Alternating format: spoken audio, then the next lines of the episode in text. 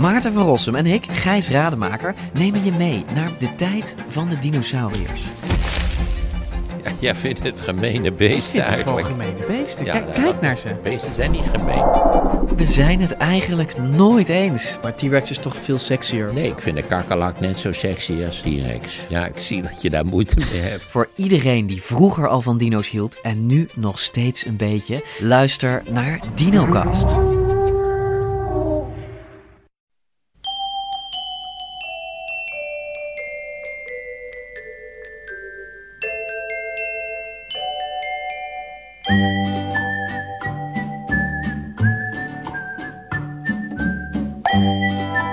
Welkom bij aflevering 410 van Echt Gebeurd, de podcast waarin mensen hun eigen waar gebeurde verhalen vertellen.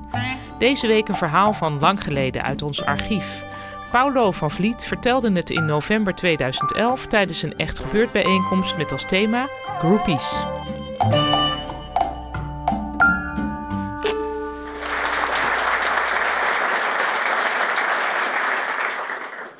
Ik weet best dat het tegenwoordig in kringen van eh, filmmakers en scenario-schrijvers bon ton geworden is om te zeggen dat Quentin Tarantino over zijn hoogtepunt heen is en dat hij zijn touch kwijt is geraakt.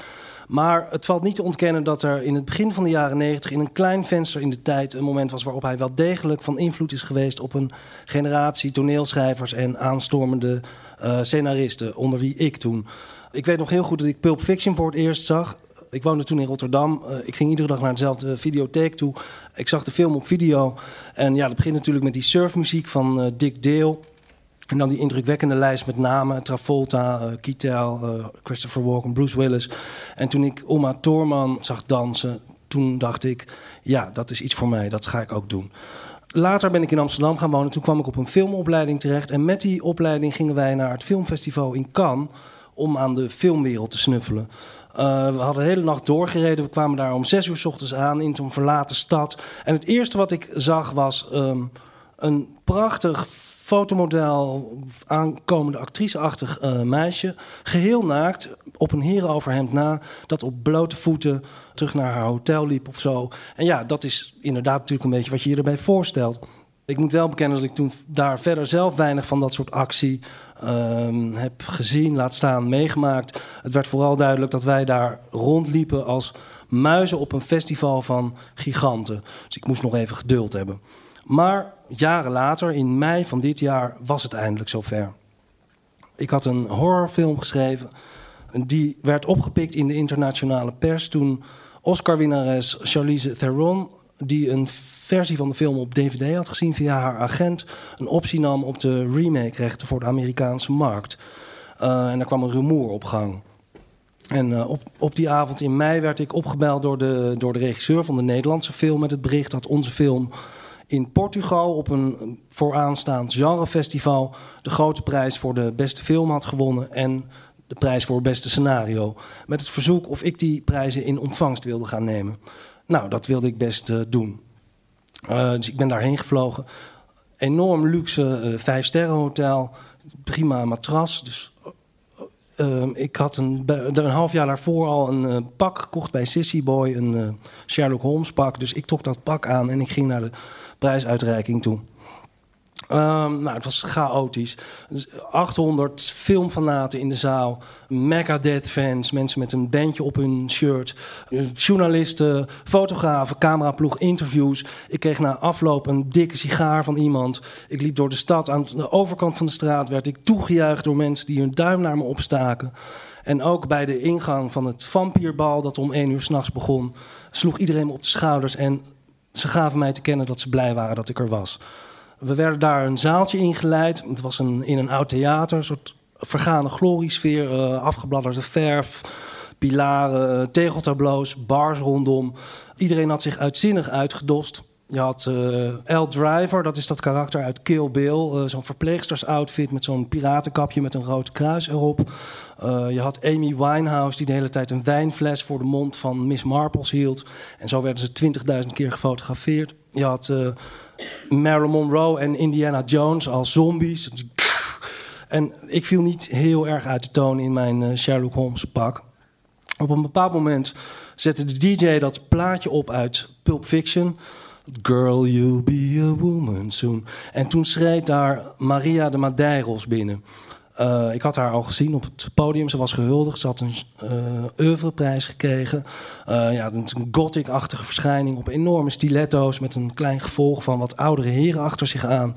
Ze had een Egyptisch kapsel, zoals Nefertiti in de mummie. Ja, en toen zetten ze nog dat plaatje op van um, de 5678 uit Kill Bill, dat uh, rock'n'roll nummer van oeh, oeh, oeh, oeh, oeh. Het was een enorme uh, sprookjesachtige sfeer, alsof de prinses van het bal uh, gearriveerd was. En voordat ik het wist, stond ik oog in oog met haar.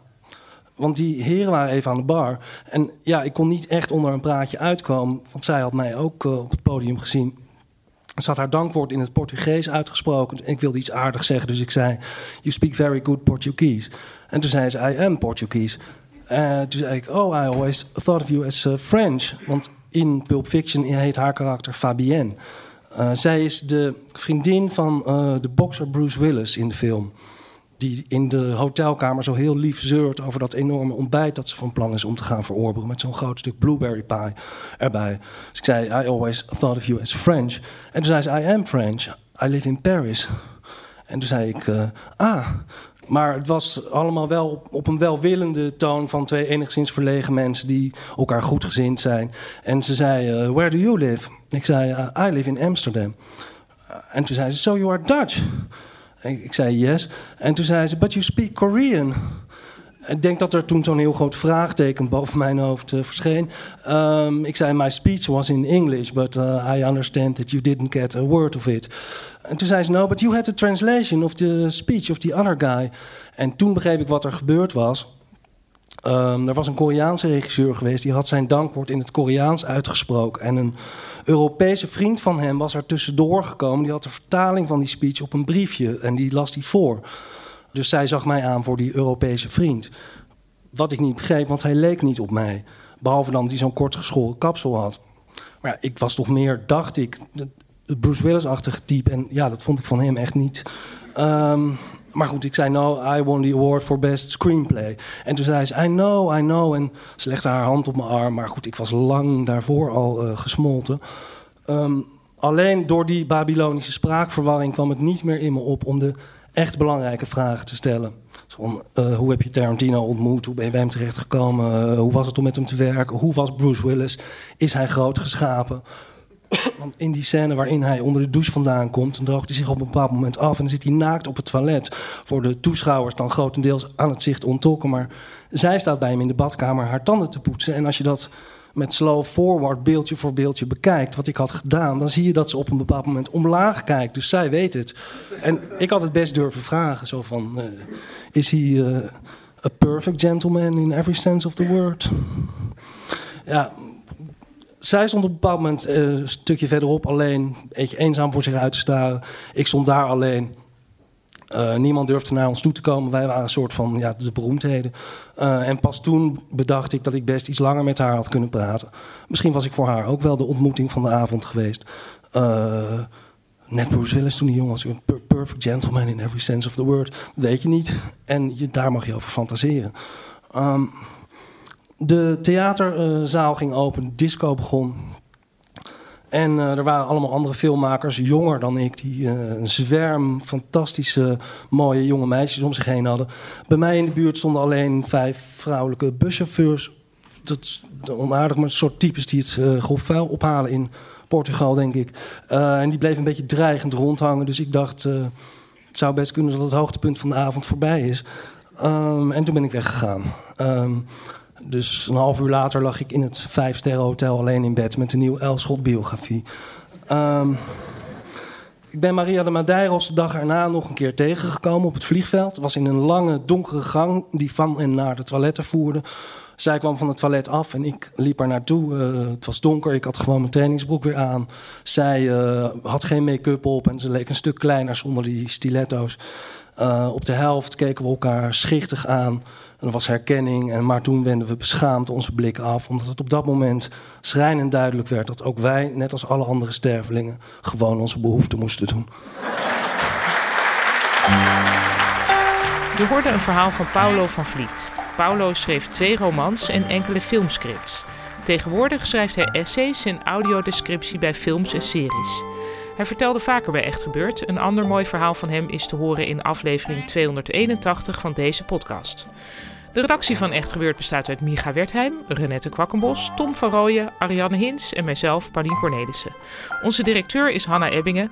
Onze geluidstechnicus was in 2011 nog Nicolaas Vrijman. En Gijsbert van der Wal verzorgt onze wekelijkse podcast. Volg ons op Instagram, Twitter of Facebook. En geef ons een gunstige beoordeling in je podcast-app, want daarmee bezorg je ons nieuwe luisteraars.